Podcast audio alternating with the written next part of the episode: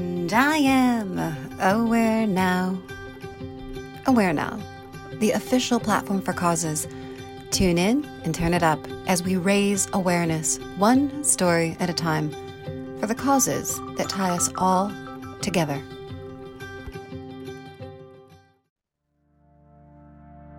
The Next Rainbow, featuring Jenn Boyd, written by me, Sonja Montiel. It's mid morning. High school students are completing an assignment outdoors, and it's time to return to class. They hear an interesting bird sound from afar. Is it a house finch? No, a great horned owl. Maybe a mourning dove. The students know these sounds aren't coming from the birds. It's from their teacher, Mrs. Boyd. She's calling them back to class. They know that Mrs. Boyd loves birds and has practiced their different songs in honor of their spirit. I studied biology. I knew nothing about environmental science. When Jenn Boyd was asked to teach advanced placement, or AP, environmental science at Westlake High School, she was stunned at first. Having no foundation in her education to teach the subject, Jenn began to study. She accepted that her role would be to learn just ahead of her students, becoming a guide towards seeking knowledge. What was most profound for Jenn during her studies was that every single thing on earth is connected. She shares that nothing exists in isolation. If you tweak one thing, you tweak something else. Jenn also realized that the study of environmental science focused on how people were messing up the environment. She shares, I came to an understanding that I was part of the problem because as a human, I was taking all things natural around me for granted. It was a dark place to be in as Jenn felt burdened with guilt for about a year, grappling with how she could become part of the solution. She didn't stay in that dark place for long. In her classes, which included a field studies course, she pioneered programs that had students identify and create solutions to environmental problems on their school campus and community. Jenn also required her students to complete local service projects not just to force students to give back, but instead to give opportunities for students to feel. She shares, I would ask students after their service projects how they felt about their experiences. I wanted them to have opportunities for introspection when it came to their connectedness to themselves, people, and nature. I wanted them to see that they could be part of the solution, not just to see themselves only as the problem. By 2016, Jenn was awarded Teacher of the Month for the Conejo Valley Unified School District. Three years ago, in 2020, Jenn felt like she grew up and began a new journey as a high school teacher of 14 years. When the pandemic came, transitioning to online teaching was a tremendous challenge. She didn't know all the technology, saw blank screens instead of student faces, and juggled the ridiculous expectations of being a teacher and mother of two young children. She also became a target of cruel racial slurs from people in her neighborhood, in a community where she had always felt safe. Jenn shares, I would be with my kids and would hear terrible and scary comments like, Damn it, there are Asians here. When our school district returned to in person teaching, teachers were required to get monthly COVID tests. At a testing site, someone chased me on their skateboard yelling, Wuhan, at me. I felt terror. I was angry.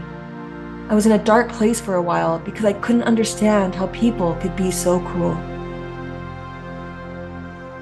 During the continued long pause that COVID forced her to be in, Jenn spent time watching the unveiling of systemic racism that continued to plague the world from George Floyd to the mass killings in Monterey Park, California, and so many other events in between. When Jenn returned to campus, her perspective changed. Engaging in conversations with colleagues, she began to notice the injustice on her campus.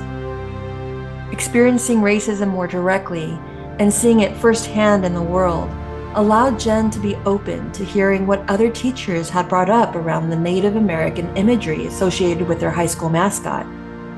She didn't recognize that it was perpetrating a stereotype of a group of people but she sought out understanding from a colleague who patiently walked her through the reasons why it was problematic, indirectly strengthening damaging stereotypes. Jenn wondered how she did not see this before, and she began understanding that images convey messages too. In the case with the mascot, it was creating negative consequences for their local indigenous groups, indigenous students, and the entire student body and community.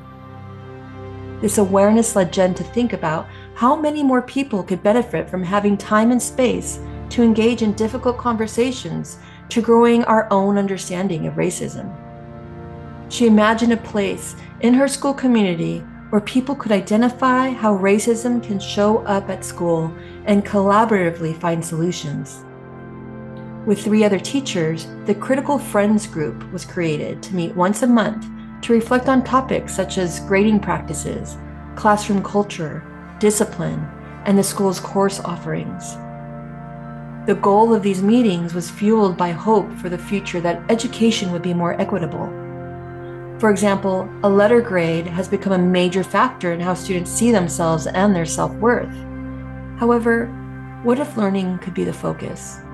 What happens when we have more diverse and inclusive AP classes where students feel a sense of belonging because of their curiosity and thirst for learning? Jenn believes that when education becomes more equitable, our society will be more equitable too. It's all connected. During this time, Jenn reached out to an extraordinary life coach, Hillary Bilbrey. Jenn realized that in order to continue being a teacher who would enlighten teens to understand their interconnectedness between themselves, everyone around them, and their natural world, she needed to invest the time to honor herself as a human being. Jenn shared that with Hillary, she learned about her virtues, what her personal brand was and continues to be, and how virtues defined how she continues to be in the world. Jenn discovered idealism and humility as her top two virtues.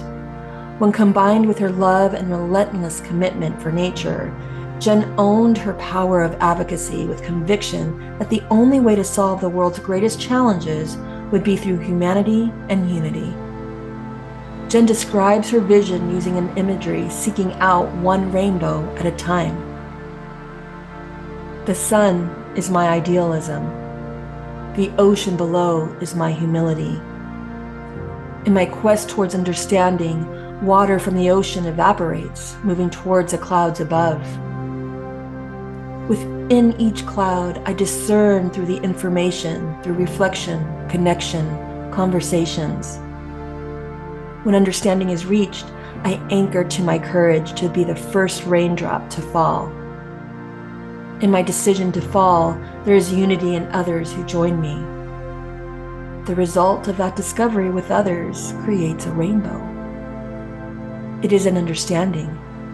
It's a teachable moment. It's clarity in my interconnectedness to people and the land I hold sacred.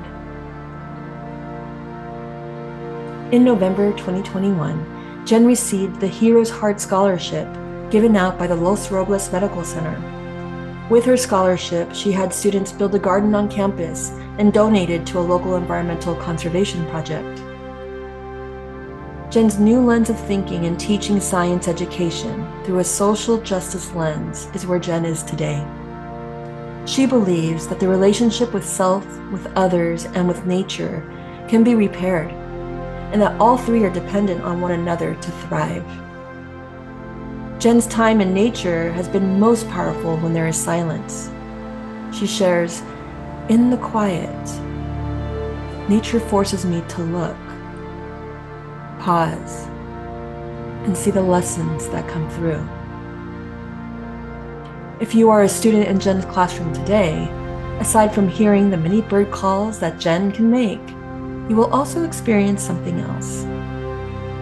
After attending an environmental literacy conference near Lake Tahoe in 2022 and becoming a certified Virtue Project facilitator in 2023, she teaches students nature journaling as a tool to find the alignment between self, others, and nature. Jenn has been invited to teach nature journaling to colleagues at her high school and will also teach a virtue session at a statewide environmental literacy conference this coming summer. Before you go, there's just one more imagery that Jenn would like to leave us with. It's anchored to the virtue of cooperation. Pelicans fly in a V formation. The lead bird works the hardest, but will also switch with others to take the lead. This cooperation is how they further their journey. There is a lightness to the effort since each flyer takes a turn. I imagine a world where people are continuously flying through rainbows, each person fully owning their virtues, contributing to living a life where peacefulness, love, compassion, and understanding are accessible to everyone at all times. Unity is the only way. Thank you. Tune into our podcast, subscribe to our magazine, find us and join us online. Visit IamAwareNow.com. We will no longer wait for permission to change the world. Together, we are aware now.